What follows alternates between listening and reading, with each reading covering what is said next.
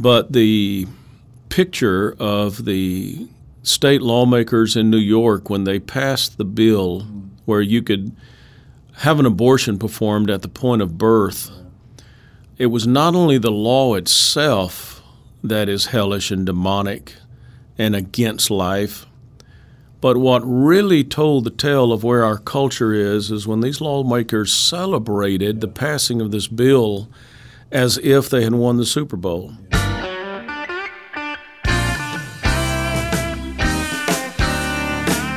Hello and welcome into this special monthly edition of Radio B&R. I'm your host, Chris Turner, Director of Communications, and this is our monthly update with our Executive Director, Randy Davis. Randy, welcome into Radio B&R. Thank you so much, Chris. It's good to be here.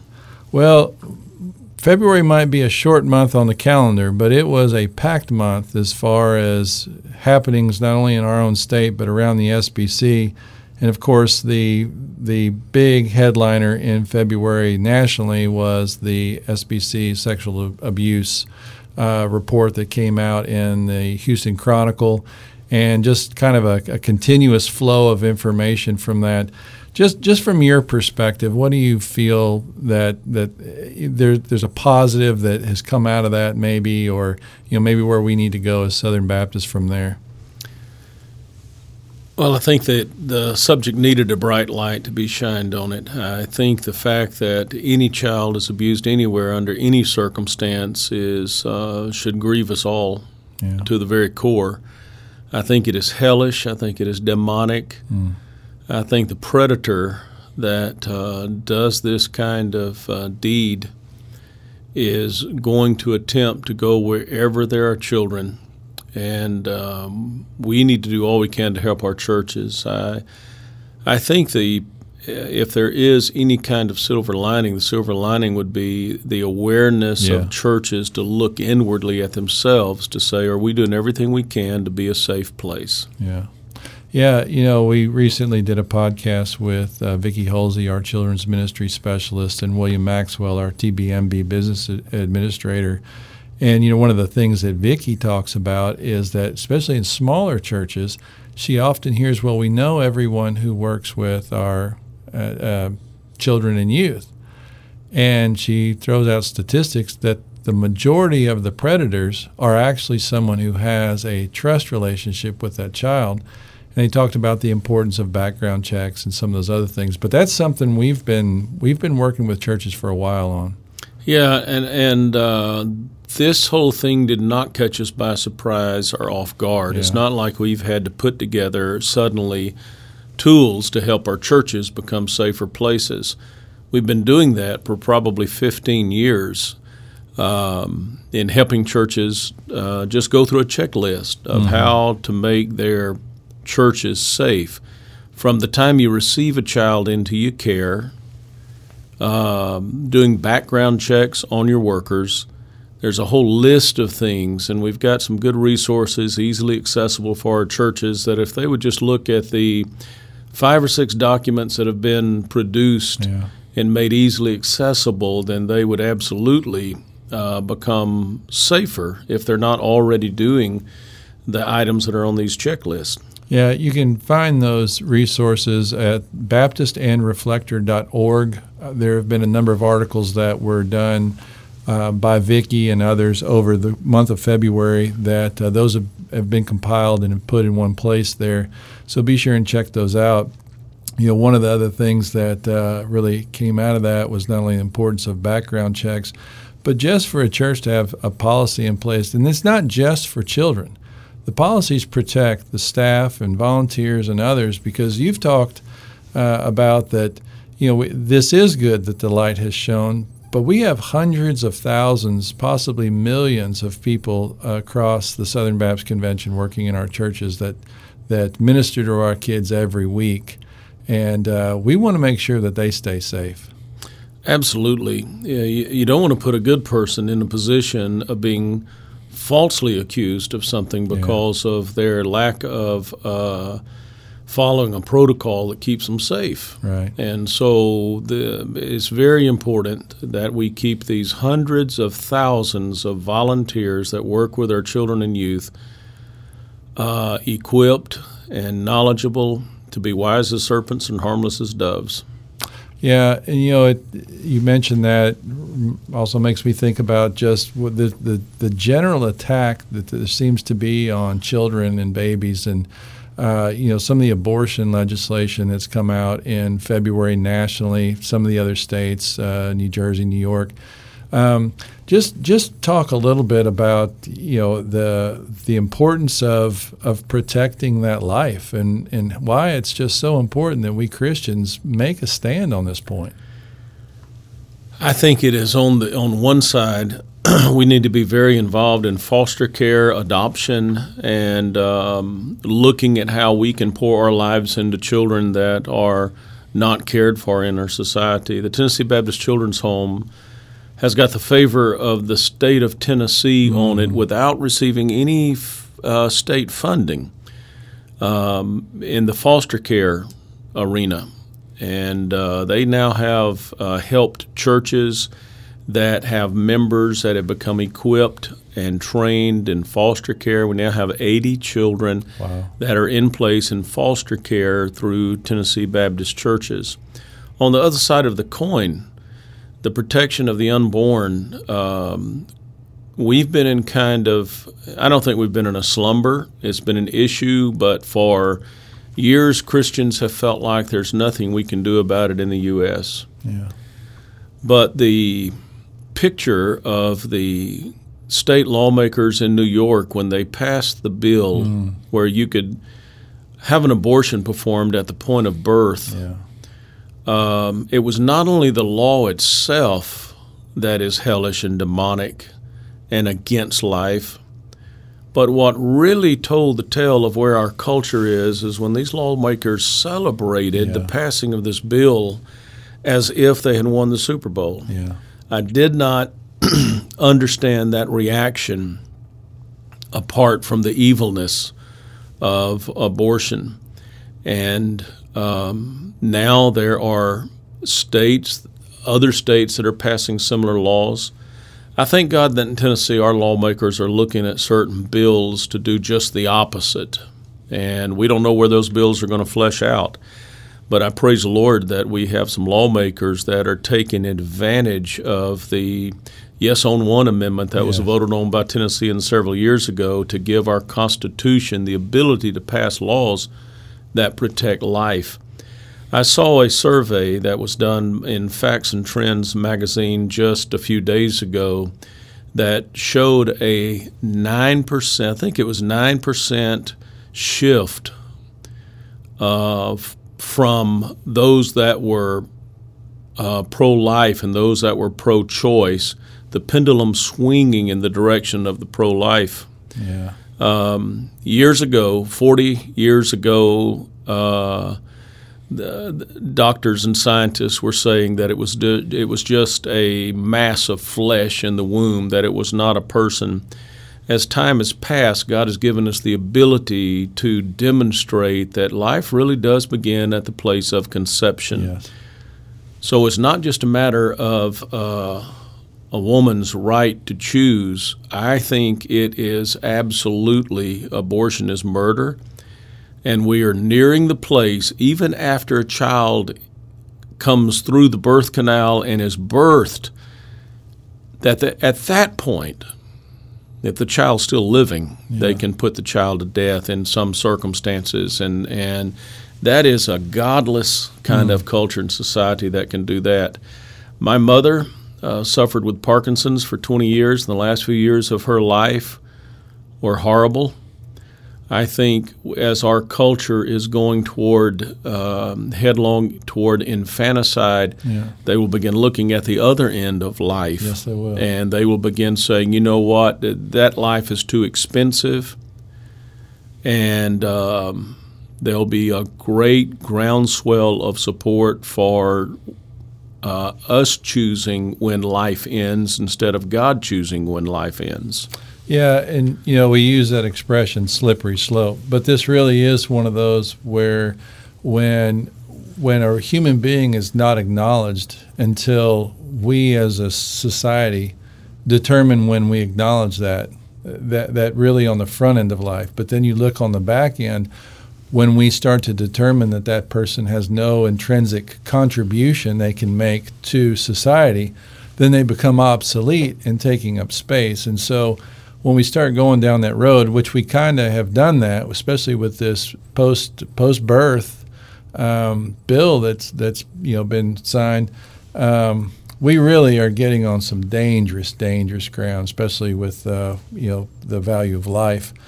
Um, you know, uh, we have not only in front of our state uh, some legislation is being considered, but Iowa has has signed the um, uh, heartbeat bill and some other things like that. So, you know, praise God, there is some movement towards really uh, putting some teeth in fighting back with with where we are. Um, you know, uh, fortunately, uh, with all that's going on, we were able to just slip away for a couple of days as a TBMB staff and get off to our uh, Valley Conference Center and just focus. You know, we've talked about there's a lot that goes on, but we have a responsibility to our churches, uh, to the ministry the Lord's given us to help our churches be strong. So, just as our staff retreated and kind of uh, did some some spiritual reflection and some prayer time, and then just some planning what is what is one or two things that came out of uh, Focus Week for you that uh, you you feel that were just big positives for us? Chris, I think that uh, just like Jesus came apart from the disciples and from the rigors of everyday ministry and routine, um, when we get apart like that, it's just a different dynamic, a different environment. We're fortunate to be able to go to places like the Linden Valley Baptist Conference Center on the Buffalo River or to uh, Carson Springs Baptist Conference Center over near Newport on English Mountain and have a good, relaxing retreat. And uh, it's always a time when we sharpen our strategies and we do things to help our staff become better equipped in serving our churches the one my one takeaway from this past retreat as I watched our teams communicate and collaborate and share and just be together was that uh, we've got a great team. Yeah. We've got some people that are really specialists and experts in their field.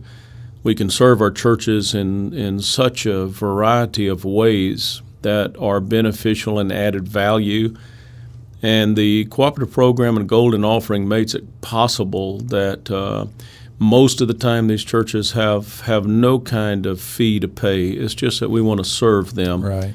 So my takeaway from this most recent uh, focus week was we've got a really good staff, and I'm honored and proud to serve with every one of them. Yeah, you mentioned the Golden Offering and cooperative program uh, you know, February can be uh, kind of that, that month that transitions from after the first of the year and things start to pick up. Um, where do you see where we are with Golden Offering and then with Cooperative Program? Uh, well, Tennesseans have unified around the Golden Offering. In the past five or six years, we've seen the giving through the Golden Offering for Tennessee missions increase by 26 or 27 wow. percent. It's far outpacing uh, other similar offerings yeah. like that. Every dime of it stays here in Tennessee. It is used for compassion ministries, it is used for leadership development. A large portion of it goes to church revitalization and church planting. Yeah. And so it's a relevant kind of offering. Been around a long time. Yeah. Uh, but it, it really is growing. It's grown from about 1.4 million roughly to almost uh, 1.9 million. This year we are on pace to come close to setting a record if we do not set a record. So I'm I'm thankful for the way Tennessee Baptists have responded uh, to our golden offering. Yeah, we're just just our goal is uh, just north of two million, and uh, boy, I was just actually in Knoxville yesterday doing a golden offering video for a church plant over there, and uh, uh, I mean they've gone from a Bible study to they have about 160 now uh, coming to church, and so uh, some great things happening in our church planting and church revitalization. On the other hand, we have cooperative program, which is you know our systematic way that we give that supports. Uh, uh, Southern Baptist missions locally, statewide, nationally, internationally. Just talk a little bit about where we are with cooperative program. Well, a friend of mine aptly described uh, the cooperative program as a missions mutual fund. Yeah. I mean, where, where else can you give a dollar and that dollar supports missionaries around the world and seminary students and compassion ministries and uh, speaking into the culture uh, and supporting ministries and missions right here at home, like the like our Tennessee Baptist Mission Board and our universities and children's home, adult homes foundation. Um, we are running slightly behind where we were last year in our cooperative program giving, but we're still several percentage points above our budget needs at this point. Um, you know, I, I, would like to say this about cooperative program giving. Uh, it is it is purely at the discretion of our churches. Mm-hmm. They are autonomous. I appreciate every one of them that participate in the cooperative program uh, giving support as a pastor for 34 years. I absolutely made sure that our churches were giving uh, as much as they possibly could. Mm. And two of the churches I pastored here in Tennessee are both uh, have been at the 10% level in their cooperative program support. Uh, but some, from time to time, there are churches that have uh, some very real reasons that they have to slack off in their cooperative program giving. It may be that they're in the midst of a financial downturn. Mm-hmm. There are parts of our state that are really impoverished, and they're not experiencing an economic boom. They, boom. They've been experiencing mm-hmm. an economic bust for the last several years. And then there's sometimes that uh, churches have a disagreement with the direction of the SBC or the uh, Tennessee Baptist Convention. And the Tennessee Baptist Convention, that umbrella that includes the Tennessee Baptist Mission Board and all of our agencies and ministries. Uh, but what we like to do here at the TBMB is just listen to hear what those concerns are. And I really invite folks to call me up on my cell phone, to call my office, and let's just sit down and talk. Because if it is a financial crisis the church is in, we may have resources to help them through that. Yeah. To strategize about a stewardship plan to help grow some disciples. Uh, and we just want to serve them in, the, in that arena. And uh, we'd like to know when there are some philosophical differences uh, that would cause them to put the pause button on their cooperative program giving. I was just as, with a great young pastor that had one of those concerns, and we were able to talk through that concern. And uh, so um, the cooperative program is approaching the century mark. And here at the, the Tennessee Baptist churches have given over $1.2 billion wow. through the cooperative program during its history. It is still an ingenious, miraculous plan, and uh, we love talking to people about it to uh, enhance it, to sharpen it. Yeah, we have some uh, resources uh, that are really uh, come, becoming available. Matt Tullis, our new stewardship and cooperative program a guy that's uh, putting together some promotional things, some great videos or you can find them right now on our Tennessee Baptist Mission Board Facebook page, but uh, on the tnbaptist.org slash CP site, you'll also be able to find those uh, uh, resources that are up. And these are just short videos. As much as anything, many of them explain what cooperative program means, what it means to be a cooperating Baptist financially for reaching the world for Christ. And, you know, we talk about uh, many times we've said, anyway, you slice it, Tennessee is a mission field with the international peoples that are here. But um, this really is an opportunity for us as uh, Tennessee Baptists to reach the end of the earth where we might not be able to support a missionary individually. Collectively, we can support over 5,000. So um, definitely, definitely check those resources out. Um, one of the last big things that hit in the short month of February was we send DR teams all over the nation and all over the world, but we now have a need right here in Tennessee with the uh, flooding that happened over in the Knoxville area and uh, a number of people that have been displaced. Just talk a little bit about what our, our DR teams are, are doing there and just the importance of uh, well, it's obviously another way that uh, Golden Offering helps is with disaster relief, but there are some special ways people can help with that. Just talk about how our DR teams have responded, not only uh, outside of Tennessee, but in Tennessee. Well, if I could go outside of Tennessee for just a moment, we are still responding in Texas to Hurricane Harvey. Yeah. We're continuing with the rebuild project there. The same thing of Maria. Uh, after Maria, uh, we're continuing the recovery and rebuild effort in the little island of Dominica. In Puerto Rico, we are continuing the rebuilding effort, and I could go on and on about the activities we've had just in the last 12 yeah. months. Our DR people have been responding well to a lot of different uh, needs that are out there. The flood, the recent floods, the February floods, um, impacted all across the state from Savannah to Morristown and Knoxville, Cheatham County and Ooltewah, Spring City, Sneedville, Tri Cities. Knoxville was one of the hardest hit areas, and we've had uh, crews working in these areas and setting up to work in these areas for time to come because there was a lot of destruction caused by those floods. By the way, I've been in contact with my counterpart in Alabama, Dr. Rick Lance, and uh, the devastating tornadoes of this past weekend that took uh, the lives of so many down mm-hmm. in Alabama, our hearts go out to them. We're praying for them, and we stand by ready to help there any way that we possibly can. Yeah, I think it's one of the things Wes Jones mentioned this morning is that uh, we'll be looking to send some uh, Tennessee disaster relief teams down to Alabama and possibly over into Georgia so it has been a very active couple of years with um, disaster relief.